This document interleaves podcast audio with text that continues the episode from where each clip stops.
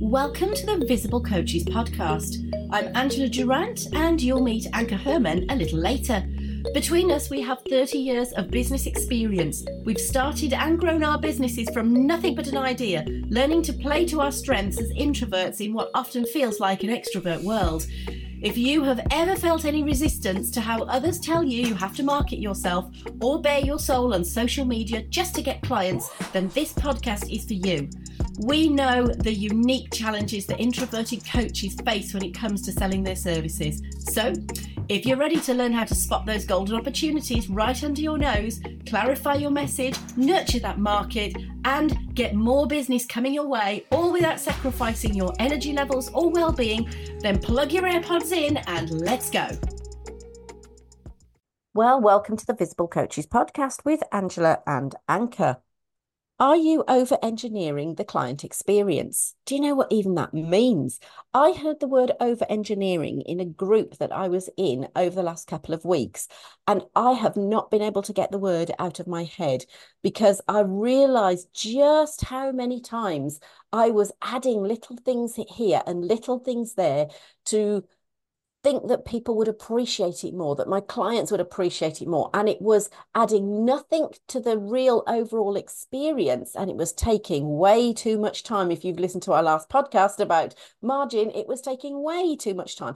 Did I really even need that? Was it making a jot of difference? To the overall client experience. Because if you're a solopreneur, and you're juggling at the minute trying to get those early stages of business before you've got the money and a team in place to take the pressure off you, this is going to be one of the most important podcasts that you can listen to because this could be saving you time, money, and effort in really understanding where you're trying to add value, really from a basis of insecurity and what really we need to understand about the client experience, what they actually want and need, and what they're paying for versus our need to over engineer it and add too much in, which is often the reason why people get overwhelmed. And then we worry about that. So that's our topic, and we're diving in. Anka, start us off. yeah, it's one of my favorite topics. Yeah, uh, because it doesn't just apply to the online space, right? I've definitely seen huge examples of that in in my sewing business. I think there's two, but there's two elements to this, right? So there's one of them is value. Like what is valuable to people? Like what do you need to put into your offer in the first place? Right. So there's quite often, especially when you're not quite confident in the value of the transformation or of the service you offer, you kind of just want to pack it, or when you're kind of unsure of whether this is worth the price, then all of a sudden you don't. But then there's also this, and there's also the other thing, and um, I've seen this with clients where you know they kind of try to set up a, a, a, like a membership or something, and oh now there's there's weekly calls, and then there's this, and there's the other thing, and there's guest experts, and and like I'm just thinking, well, and it turns out because they were trying to justify the price right now the feedback they got was like well the price is not an issue but this is just way more time than i want to that i, I that, that just is way too much stuff. Right? So people usually don't value stuff that takes a lot up a lot of their time. So there's that piece of like how much stuff do you need to add? And i think and then the other part of it is like how much effort do you put into creating something right? So quite often what happens is you end up uh, create, you know, spending hours creating a workbook that goes with with the video that nobody even downloads. People don't care, you know. So there is it could be just a simple checklist, or like it might not need, or it could be a Google Doc that you get them, you know, you just make it to give them a link to make a copy of it. So it's like you have think about what is it that you're actually trying to achieve with the thing. You know, is this worth hiring somebody to design a, a, a fancy worksheet with loads of pages, loads of images, like that takes us a whole day to create the thing? What's the purpose? Like, why do you want the thing? If it's a way to, because what, when you take a step back, like, what do you actually really want with this? What does that add? What does it allow people to do? So if it's about well, journaling and writing down their notes, well, your Google Doc might be just fine and it takes like a fraction of the time to create. So that's the other part of it. Like, what do you gonna what are you gonna include in the first place, and how can you make it as easy as possible for yourself to create it, so that you don't end up spending, you know, all the time, like basically all your profit on creating stuff that could have be produced in a much simpler way. Oh my goodness me, I've fallen down this rabbit hole so many times. Some I, I do you know what? Just to help people listening, I'm going to give you some of the rabbit holes around this that I have fallen down. This will make you feel a whole lot better about what you're doing. So, some of the ways I've fallen down this trap are we ran a an event around messaging about a year or so ago, actually, I think. I remember asking somebody to create a PDF for it, like a, a kind of worksheet for it to go along that people could do. Um, first of all, I asked the wrong person. It wasn't her skill set. So whilst she was a great VA, it wasn't her skill set to create these worksheets. It just and it so it wasn't quick for her. So that became more costly. Then what was really interesting around the client experience, she then tried to, because it wasn't her skill set, she then tried to create it with lots of color in it and there was you know, do you know what I mean? There was just lots of stuff to it. And actually, one of the immediate feedbacks that I had, which was, well, I can't print this out. It takes me 30 minutes for my printer to print all these colors out. So, you know, if you've ever fallen prey to trying to print out workbooks that look beautiful on the PDF and then you try and print them out so you can write on them. And the next minute is like your printer's just used up all of its color ink. Well, that's ultimately that's an irritating client experience. And on the front end, you were trying to make it so beautiful and make it wonderful and make people go, wow. And on the back end, we hadn't thought of the, the logistics of actually printing that out. So an absolute nightmare. It takes, you know, because not everybody has got a super duper printer and they, they want to take part in the experience. They, they want to do that. So it, it's these little tiny things about what is a client experience. So the next one about was uh, when I did a, this was offline and I did corporate um, training.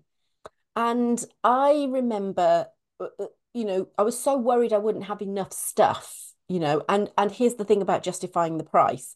It was probably more this is a good few years ago now but i i charged more than i'd ever charged for a corporate training. And they didn't bat an eyelid but i was having a small you know inner baby on the on the inside of the whole thing.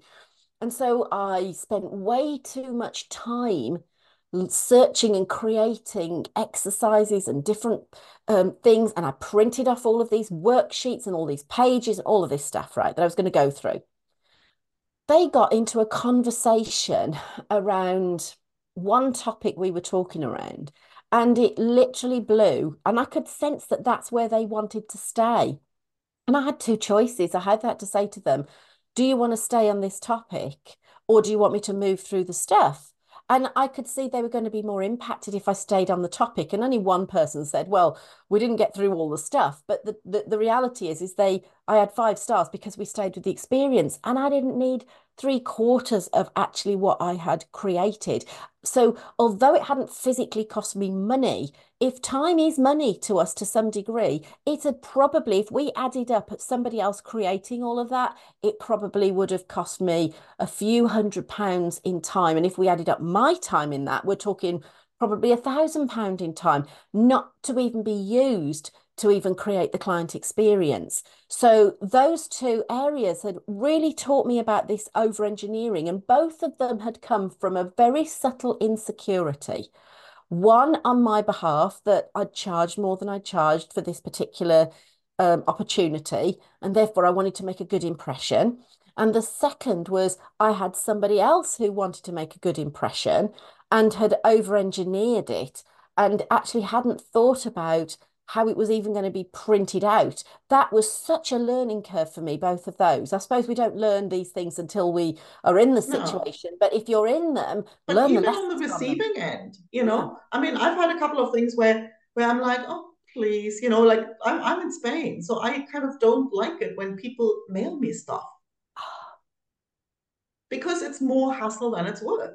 And the funniest thing ever was um, I remember, you know, I, am sitting here, you know, working away, and there's a, you know, the, the, somebody from the post office at the door. on her little scooter. And she goes, Oh, I've got a delivery for you. Okay, that's like 780.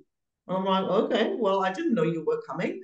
And um, and I said, well, do you have change? I have like a 50 euro bill. And she, no, I don't have change. Do you accept cards? No, I don't, don't accept cards. So what are you going to do? Well, I'm just telling you, and now I'm leaving the piece of paper with you, and you can go and pick up the thing at the post office. Okay, so she leaves me with a piece of paper, and then I had to go. Well, now they're not opening on a Saturday anymore, so I had to take a morning, shovel a morning free because I don't live near the post office, so it's a, it's a trip into town. Well, since they're not opening on Saturdays anymore, there was a queue, so I'm standing half an hour in a queue, pay my 780 to get a little bag of literally seven salt caramels. like I'm like, okay, that's a morning of my time. Oh. You know, the trip to the post office, you know, uh, the money paid for the things. It's like these are the most expensive salt caramels. They're kind of nice, but look, I would much prefer to be without them.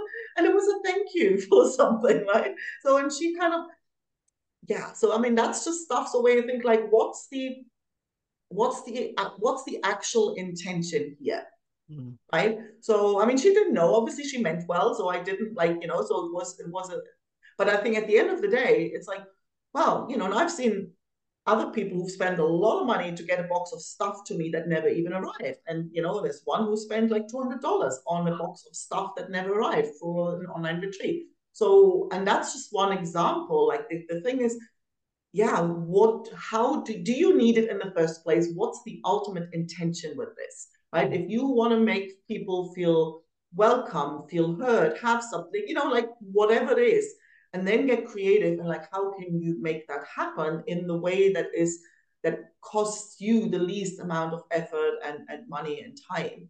you know, say for example, to ship something, well, I would, I mean, I've done stuff where I had to go to the post office and ship stuff that takes up so much time, right? And so, well, you know, how about drop shipping? Like, you know, like, are there other ways? Like, get creative in how to create the experience you want, but like, you always want to think, start off thinking, what's the ultimate intention here? And how can I achieve that in the simplest possible way? Mm. And I think it takes me right back to I always talk about leaning into the audience and talking about the audience experience. And it's one of the hardest things for us to do because we're sitting in our own head thinking what everybody else would like or what we would like. And that isn't necessarily what everybody else would actually appreciate and like. We fail to even ask people. We've got a podcast on that about asking.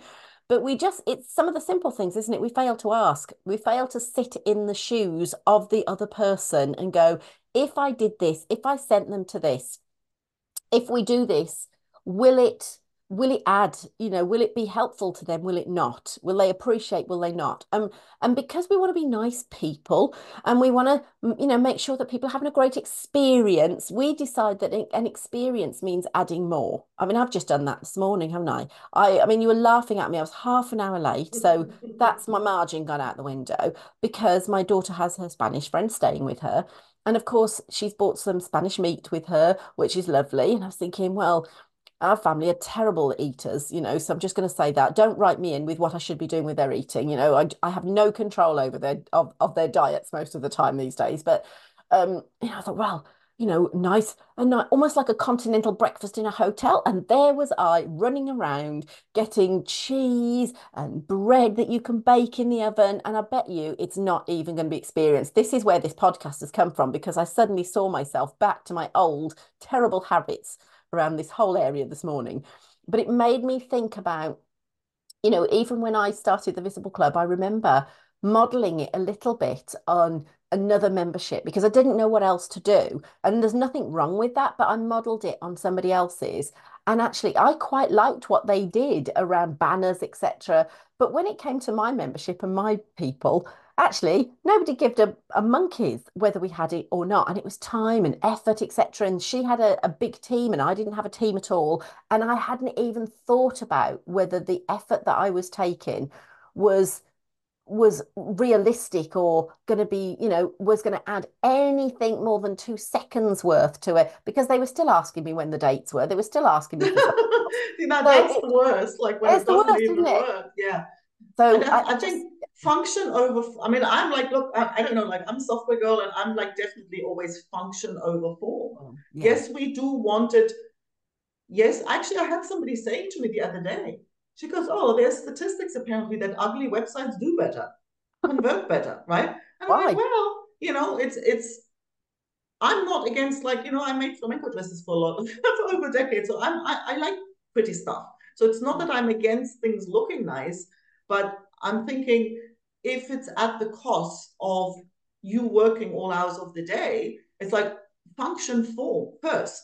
You know, yeah. I'm always been like the, the prettiest thing actually backfires when the function when it isn't functional. Functional. You know, you get resentful of the of the pretty stuff when it actually doesn't work. So so make it like make the experience work for think about like what is necessary for people. I think at the end of the day, you know, like when I look at the things that that where I love the experience is when I get what I need, when I need it, where I need it. You know, and that can be just simply an email. There's a course that I've loved, and there's daily email. Okay, here's what we do today. Come back here, do this, do that. Tomorrow we come back. And it's just so easy. And I love it.